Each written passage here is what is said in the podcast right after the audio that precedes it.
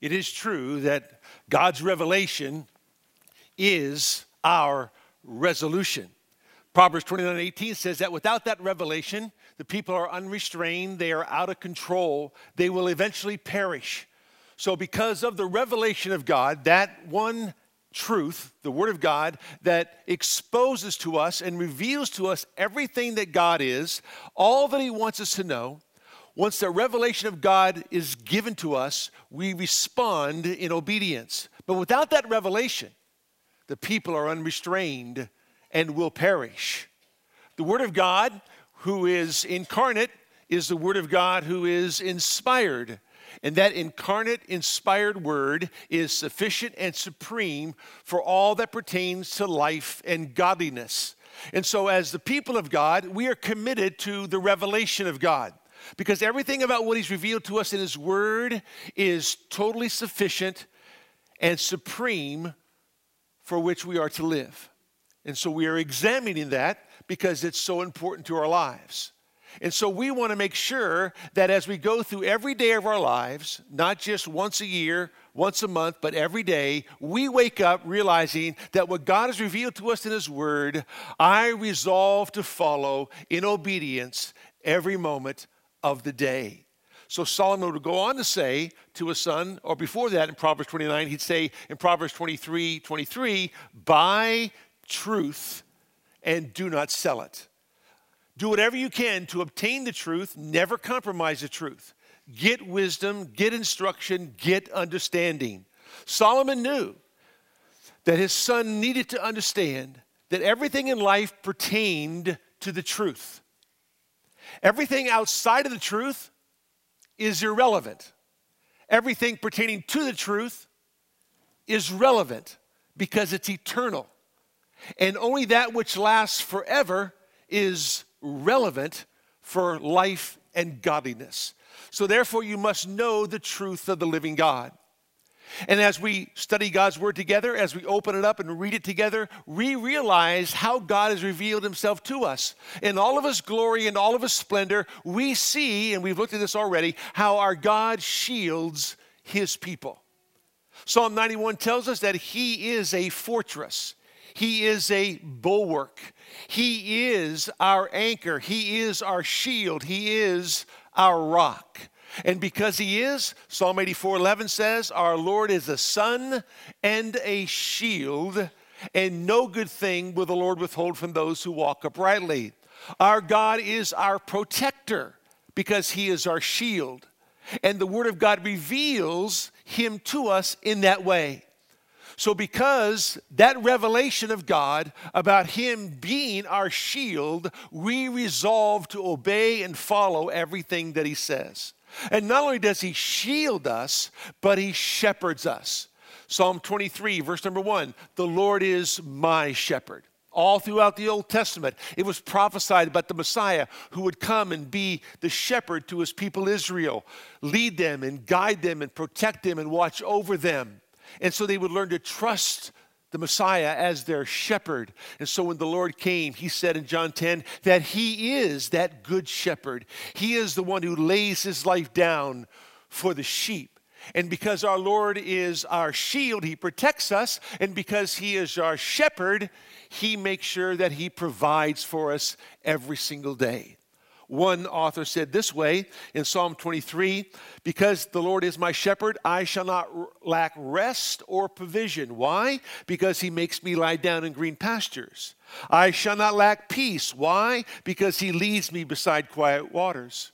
I shall not lack restoration or encouragement when I faint, fail, or fall. Why?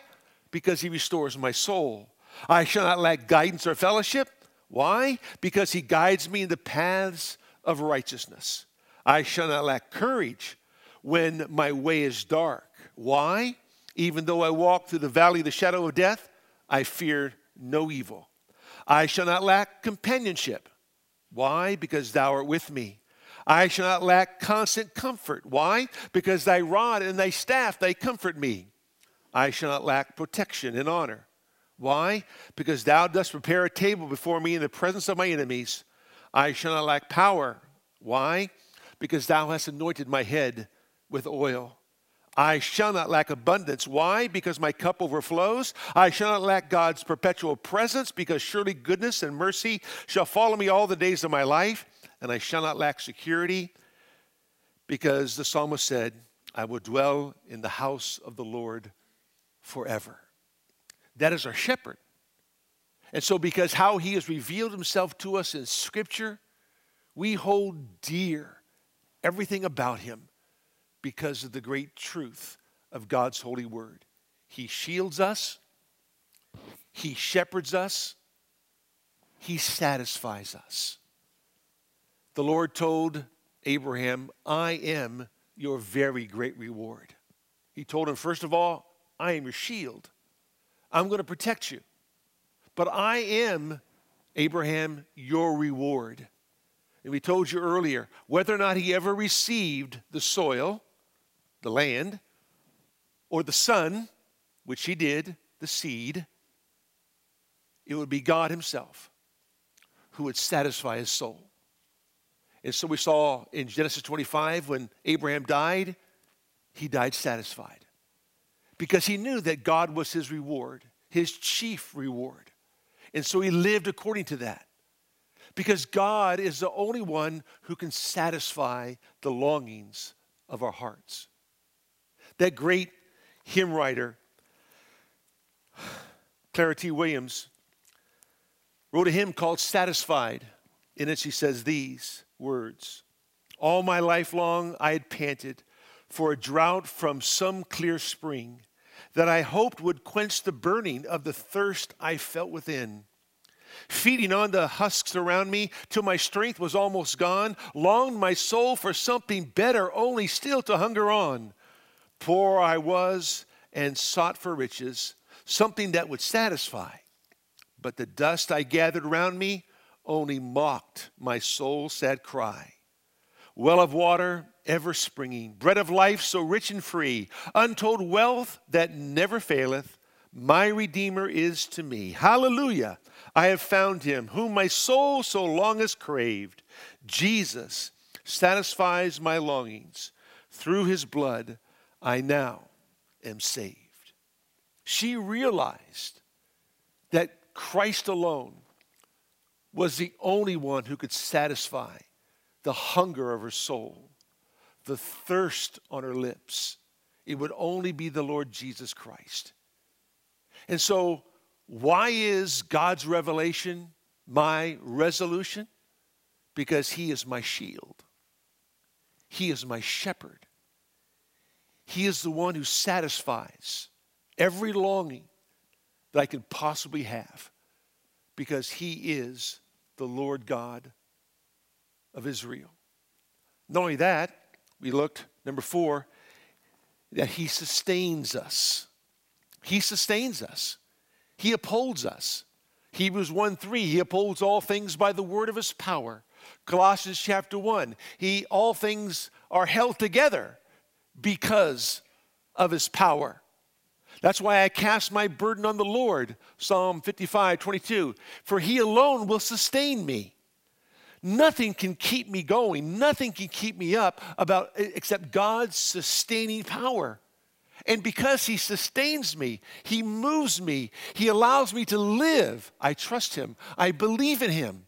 And I need his sustaining power every day in my life. For without that, I would falter. Without that, I would fall. God is the one who sustains us. That's why his revelation is my one and only resolution. Because without him, I'm nothing. With him, I'm everything he wants me to be.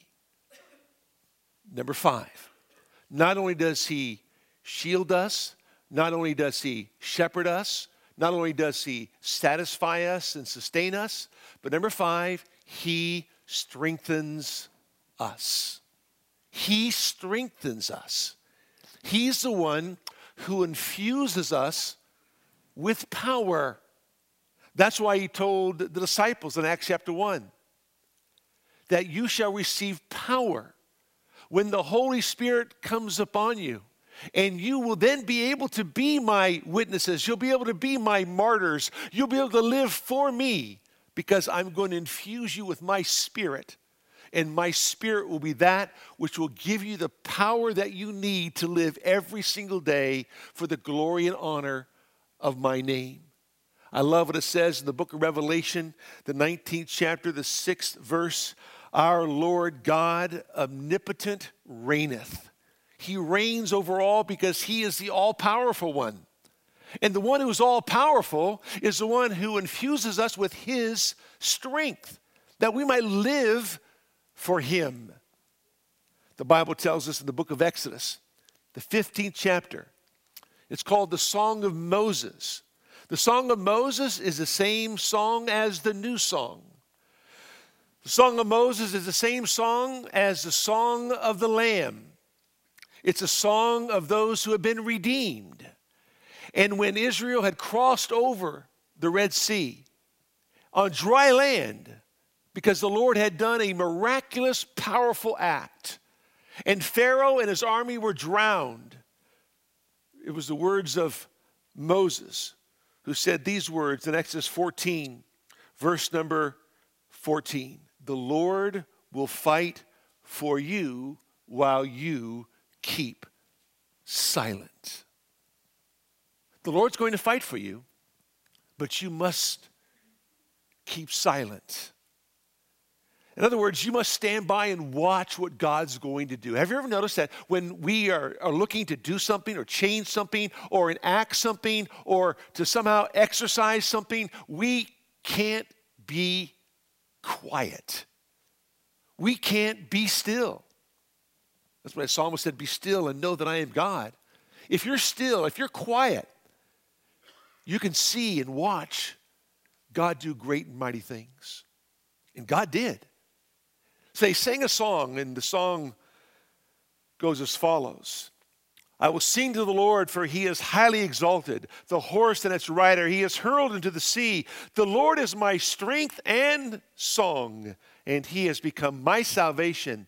This is my God, and I will praise him, my Father's God, and I will extol him. The Lord is a warrior, the Lord is his name. Verse 6 of Exodus 15 Your right hand, O Lord, is majestic in power. Your right hand, O Lord, shatters the enemy. And in the greatness of your excellence, you overthrow those who rise up against you. You send forth your burning anger, and it consumes them as chaff. As they began to sing the song of Moses, they could only sing about the power of God the warrior who fought the battle for them. The problem with Israel is that they never learned to be quiet. So when Isaiah would say in Isaiah 30, verse number 15, that in quietness and trust will be your strength, but you were unwilling to do that. You were unwilling to be quiet. You were unwilling to sit back and trust the Lord to do what only He can do. Instead, you did your thing your way. You were unwilling to follow the Lord. Therefore, you were not able to see the strength of the Lord empower your life. Our God omnipotent. He reigns. He's the one who strengthens us. He's the one who gives us the power to live for Him. I can't do it on my own. I work out my salvation with fear and trembling, but it's God who's at work in me both to will and to do of His good pleasure. So I must learn to trust only Him. The psalmist said in Psalm 29, verse number one Ascribe to the Lord, O sons of the mighty. Ascribe to the Lord glory and strength. Ascribe to the Lord the glory due his name. Worship the Lord in holy array. The voice of the Lord is upon the waters. The God of glory thunders. The Lord is over many waters. The voice of the Lord is powerful. The voice of the Lord is majestic. The voice of the Lord breaks the cedars. Yes, the Lord breaks in pieces the cedars of Lebanon. He makes Lebanon skip like a calf and Sirion like a young wild ox. The voice of the Lord hews out flames of fire. The voice of the Lord shakes the wilderness. The Lord shakes the wilderness in Kadesh. The voice of the Lord makes the deer to calve and strips the forest bare. And in his temple, everything says glory. The Lord sat as king at the flood. Yes, the Lord sits as king forever. The Lord will give strength to his people. The Lord, who when he speaks, works wonders is the strength of your people. And how does the Lord speak to us? Through the revelation of His Word. That's how He speaks to us. If you want to experience that strength every single day, it comes because you're in the Word of God, being fed on the revelation of God every single day. You're letting the Word of Christ dwell in you richly. Let it be at home in your heart because you want to depend on everything God says. That's what we do. For the Lord God is our strength. The psalmist would say in Psalm 73, verse number 26, My flesh and my heart may fail, but God is the strength of my heart and my portion forever. And then over in Isaiah 41, Isaiah says, Do not fear, for I am with you. Do not anxious, anxiously look about you, for I am your God. I will strengthen you. Surely I will help you. Surely I will uphold you with my righteous right hand. Verse 13 of chapter 41 For I am the Lord your God who upholds your right hand, who says to you, Do not fear, I will help you. Do not fear, you worm Jacob, you men of Israel. I will help you, declares the Lord, and your Redeemer is the Holy One of Israel. The Lord says, Do not fear. I will help you. I will uphold you. I have a righteous right hand, and that right hand is the arm of my strength and I will uphold you. But you must trust me. You must learn to wait upon me. Our Lord omnipotent reigneth. Paul said these words in 1 Timothy chapter 1 verse number 12. I thank Christ Jesus our Lord who has strengthened me because he considered me faithful putting me into his service. It was the Lord who strengthened me. It was the Lord who empowered me. It was the Lord who gave me the opportunity and the ability to live and to honor his name. So much so that when you come to the end of his life in 2 Timothy chapter 4, as he's sitting in the Mamertine prison there in Rome, cold, dark dungeon, he says these words in 2 Timothy 4, verse number 16 At my first defense, no one supported me but all deserted me. May it not be counted against them. But the Lord stood with me, and he strengthened me. So that through me the proclamation might be fully accomplished, and that all the Gentiles might hear, and I was rescued out of the lion's mouth. The Lord will rescue me from every evil deed and will bring me safely to his heavenly kingdom. To him be the glory forever and ever. Amen. Though no one stands with me, Paul says, I stood all alone, but the Lord stood right with me, and the Lord strengthened me. The Lord rescued me out of the lion's mouth, and the Lord will rescue me from every evil deed and ultimately deliver me into his kingdom. To him be the glory and power forever. That's how Paul saw the Lord. That's how Paul understood the Lord because the Lord had revealed himself to him in such a powerful way that the Lord had that, that Paul had no other alternative but to trust in the living God to strengthen him every single day. God's power, the power that strengthens us, is a very unique power.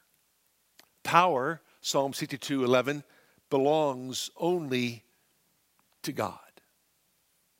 Power belongs only to God. Psalm 62:11.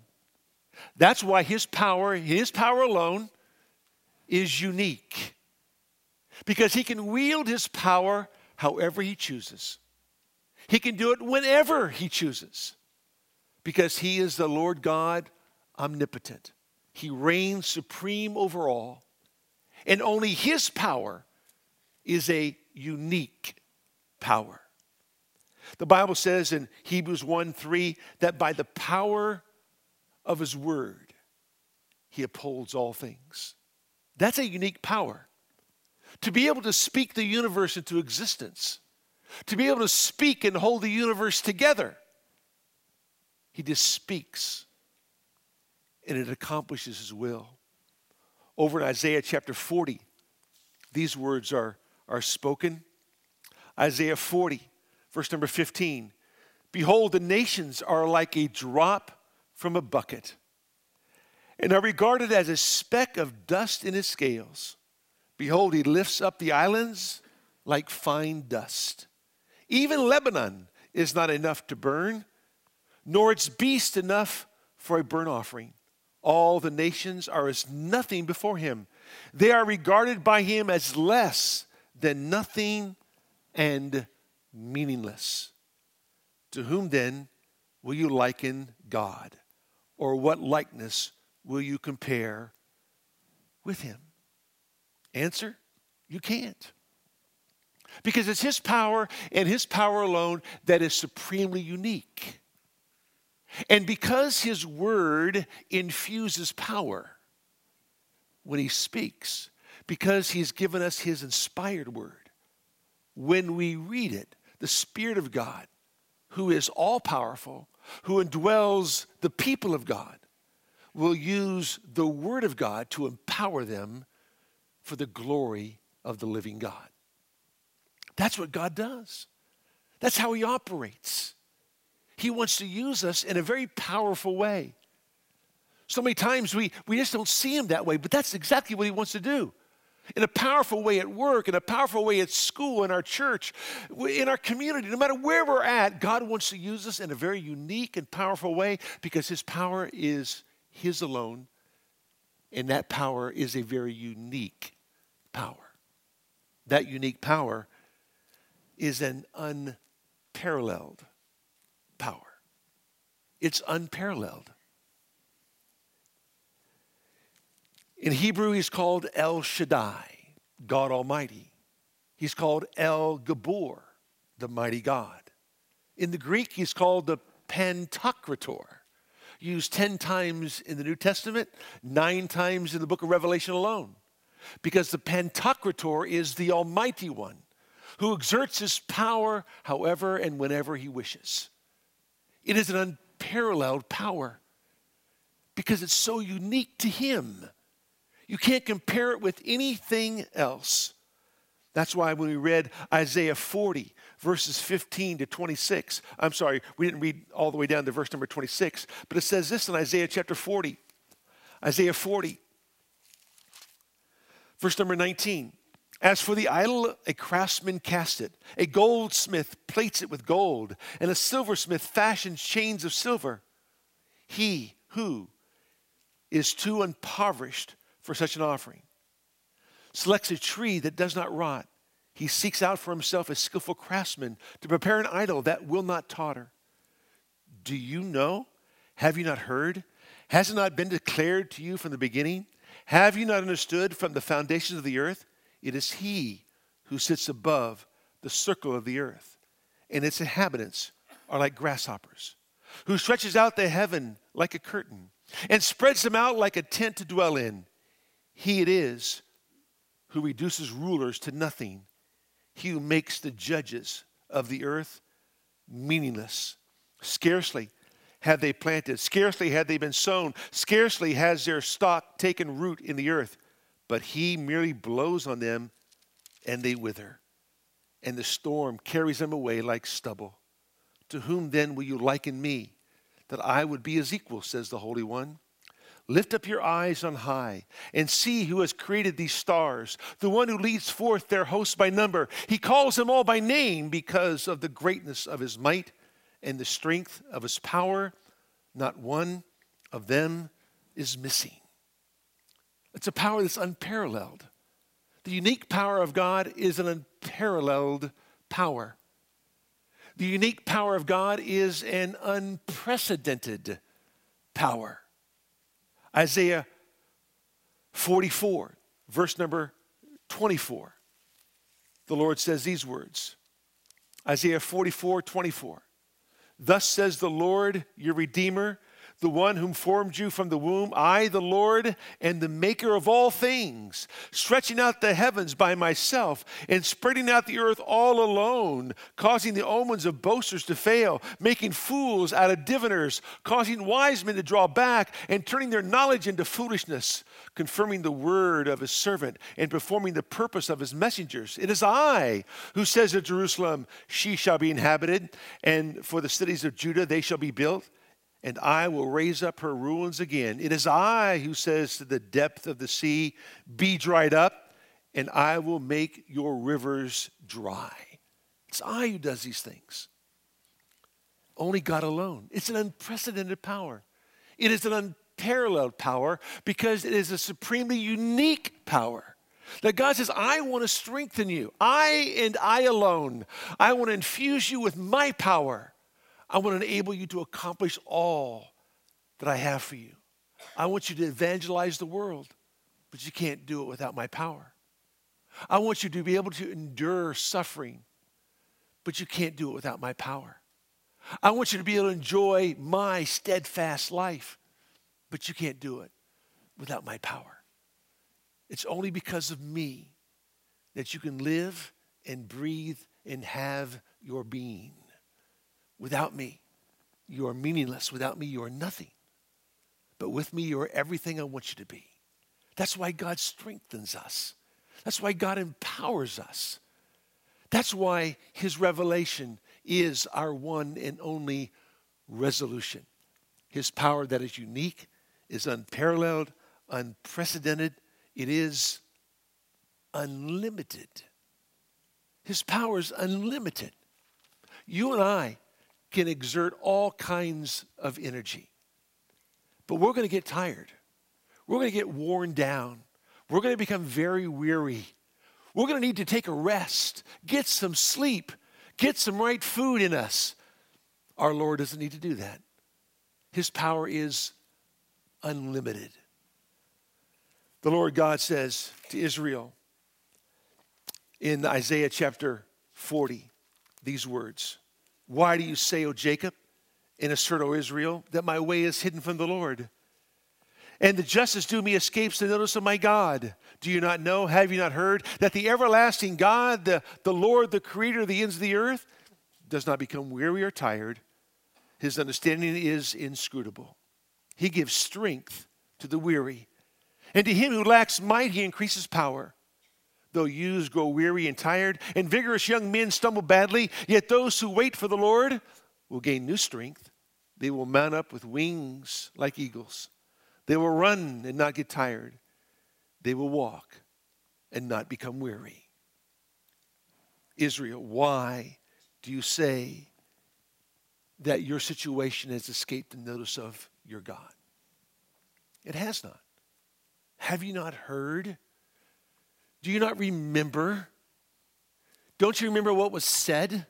Don't you remember all the things that you have seen? How could you so easily forget that I am the Lord, the everlasting God, the creator, the master architect of all things that ever happen on the planet?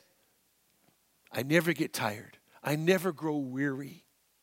And I want to strengthen those of you who are weary. And I want to make sure that you can stand up, rise up, and be strong for the glory of my kingdom. That's what God does. He strengthens us with His power that is unique, unparalleled, unprecedented, unlimited, and because it's unlimited, it is unending. He is the eternal God, the everlasting God. Over in Deuteronomy chapter 33, Moses says this about the Lord before he dies. He says, The eternal God is a dwelling place, and underneath are the everlasting arms and he drove out the enemy from before you and said, Destroy. So Israel dwells in security. Blessed are you, O Israel. Who is like you, a people saved by the Lord, who is a shield of your help and the sword of your majesty? So Moses is about to die, and he rem- wants to remind Israel that your Lord is your warrior. He has fought for you, He has been your shield, He has provided and protected you. And therefore, He will strengthen you because He is the eternal, everlasting God who never grows weary. We need to understand that.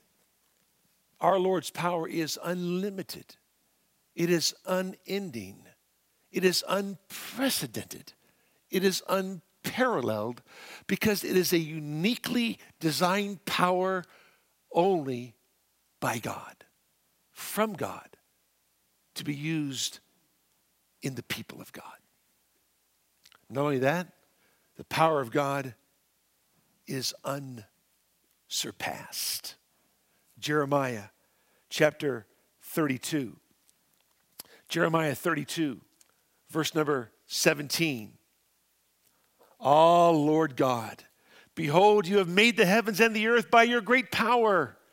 And by your outstretched arm, nothing is too difficult for you. Again, in verse 27, behold, I am the Lord, the God of all flesh. Is anything too difficult for me? Answer no. Why? Because his power is unsurpassed. There's nothing too difficult for him. There's nothing he can't accomplish.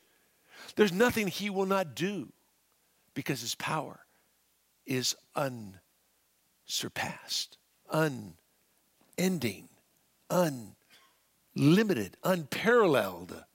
It is unprecedented because his power, in his power alone, is unique. But note this a power like that that's unique, unparalleled, unprecedented, unsurpassed, unlimited, unending, is a very unpopular power. If you got your Bible, turn with me to Mark chapter 5. Mark chapter 5. That power is a very unpopular power. And the reason that is, is because God's power is a delivering power. Everything goes back to the glory of the Lord. Everything goes back to the name of God. Everything goes back to who God is, right? And our God is a deliverer, He is a redeemer, a savior of man. And I want you to notice that when God exhibits His power, you either embrace that power or you reject that power. And in Mark chapter 5, you have our Lord unleashing his power. In Mark chapter 4, he calms the sea. His disciples had a hard time believing that God could do that, but he did. After our story in Mark 5, he heals sickness because his power is unlimited, unending unsurpassed, unparalleled. It's a unique power. But in Mark 5, verses 1 and following, he heals a man who's demon possessed. Text reads as follows They came to the other side of the sea, to the country of the Gerasenes. When he got out of the boat, immediately a man from the tombs with an unclean spirit met him. And he had his dwelling among the tombs, and no one was able to bind him anymore, even with chains because he had often been bound with shackles and chains, and the chains had been torn apart by him, and the shackles broken in pieces, and no one was strong enough to subdue him. Now, a year ago this week, we were in Israel. And in the land of Israel, we go to a place called the land of the Gerasenes on the eastern shore of the side of the Sea of Gennesaret or the Sea of Galilee. And we're able to go to the place or a traditional place, not necessarily the specific place, but the area in which this event takes place. So here's a man who's demon possessed, cannot be bound, cannot be shackled. So the blacksmith in the city had a full time job because he was never out of work. Because he'd be making shackle after shackle after shackle because he'd keep breaking them and breaking them and breaking them. This man was demon possessed. He could not be bound.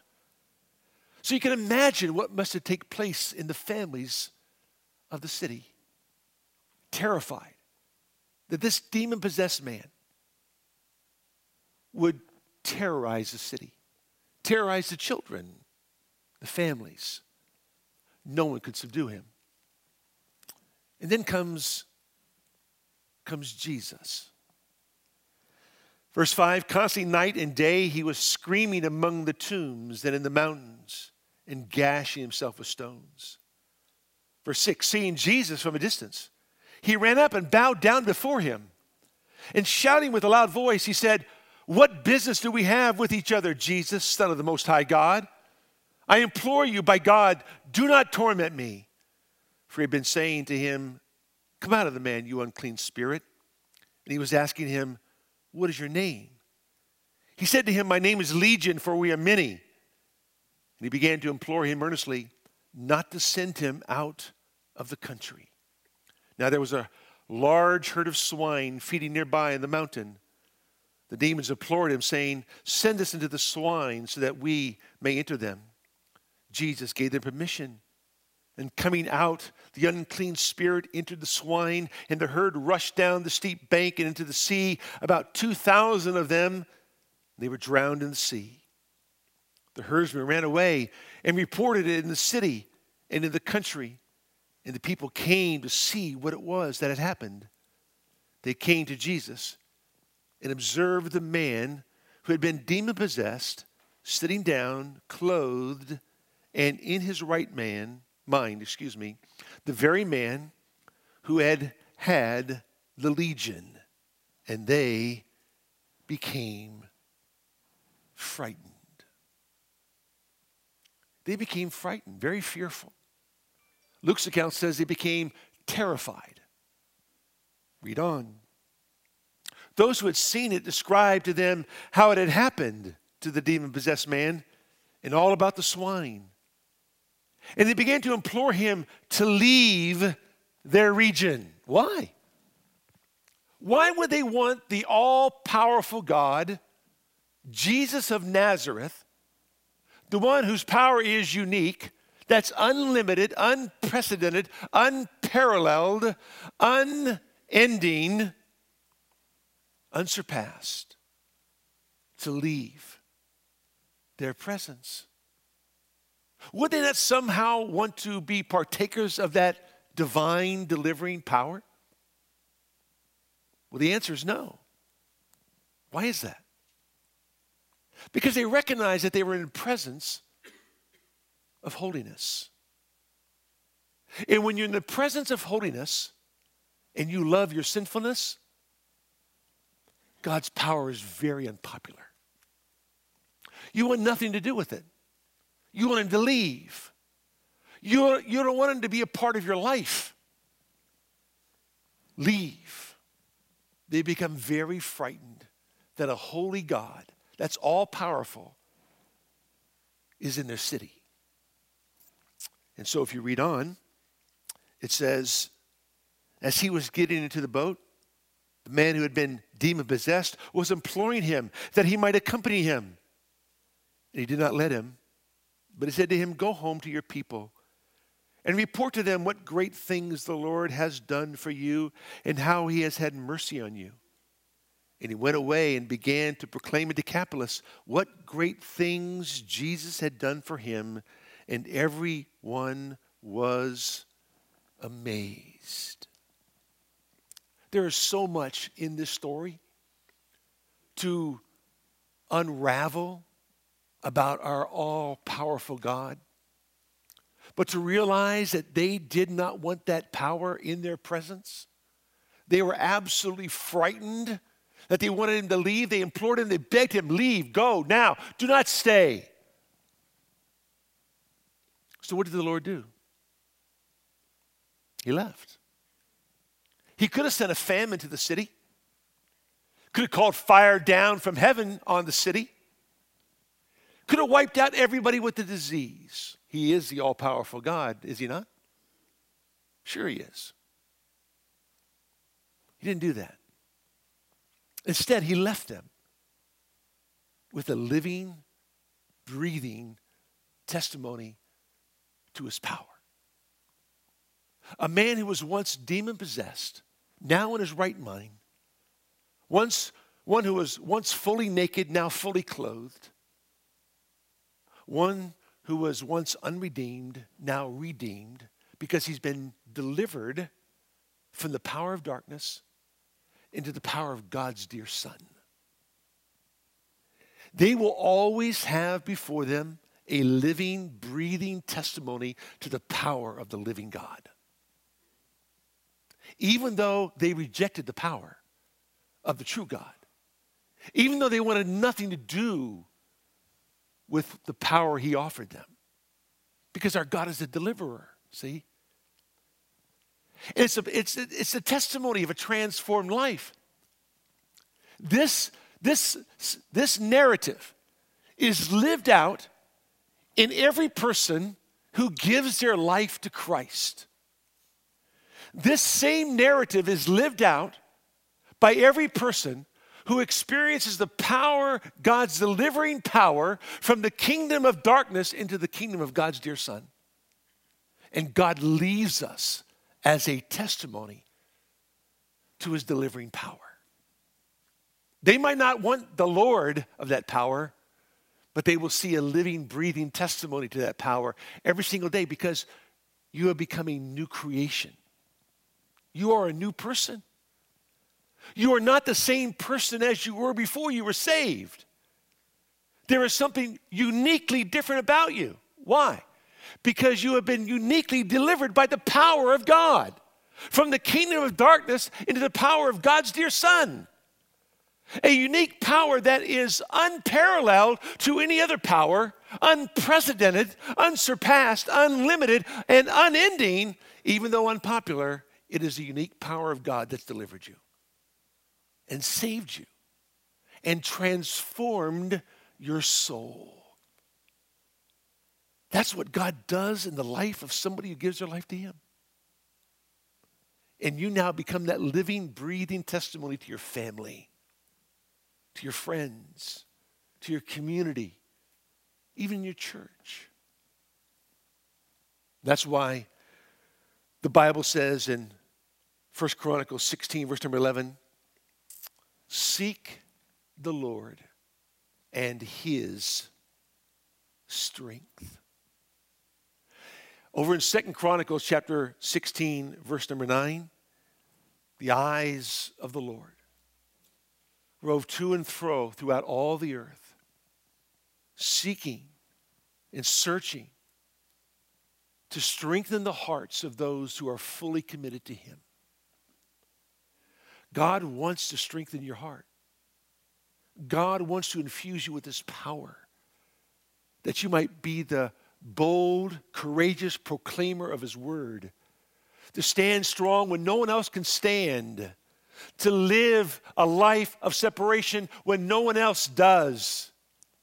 To be able, with courage and boldness and confidence, to live for the living God. That's what the Lord wants to do in your life. That's why the prophet Daniel said that those who know the Lord, they will display strength and do great exploits. Those who know the Lord are going to display strength and take action. Daniel was just that man. He would he knew the Lord he was able to stand strong in the strength of the Lord and do great exploits for God. We always have to ask ourselves do I really know the God of the book? Do I know him intimately? Have I embraced him as my Lord and Savior? Have I come to realize who he is and what he's done? His revelation is my resolution. He's going to strengthen me, satisfy me, sustain me, shield me, shepherd me. That's what my God does. Why can't I trust Him to do so? My prayer for you and me is that exactly what we do because He is. He is our resolution. We resolve to follow only Christ. Let's pray together. Father, we thank you for today, the great opportunity you give us to barely scratch the surface of the strength and power of our God. Yet your word is filled with how you have given strength to your people, Israel. How you have given strength to those who, who want to live for you and honor you. How you exemplify your strength every time someone comes to saving grace. Lord, we love you. We want to be used by you. Our prayer is that we would stand firm in the power of our God, standing strong only in you and not ourselves, because you are our only strength. We pray this in Jesus' name. Amen.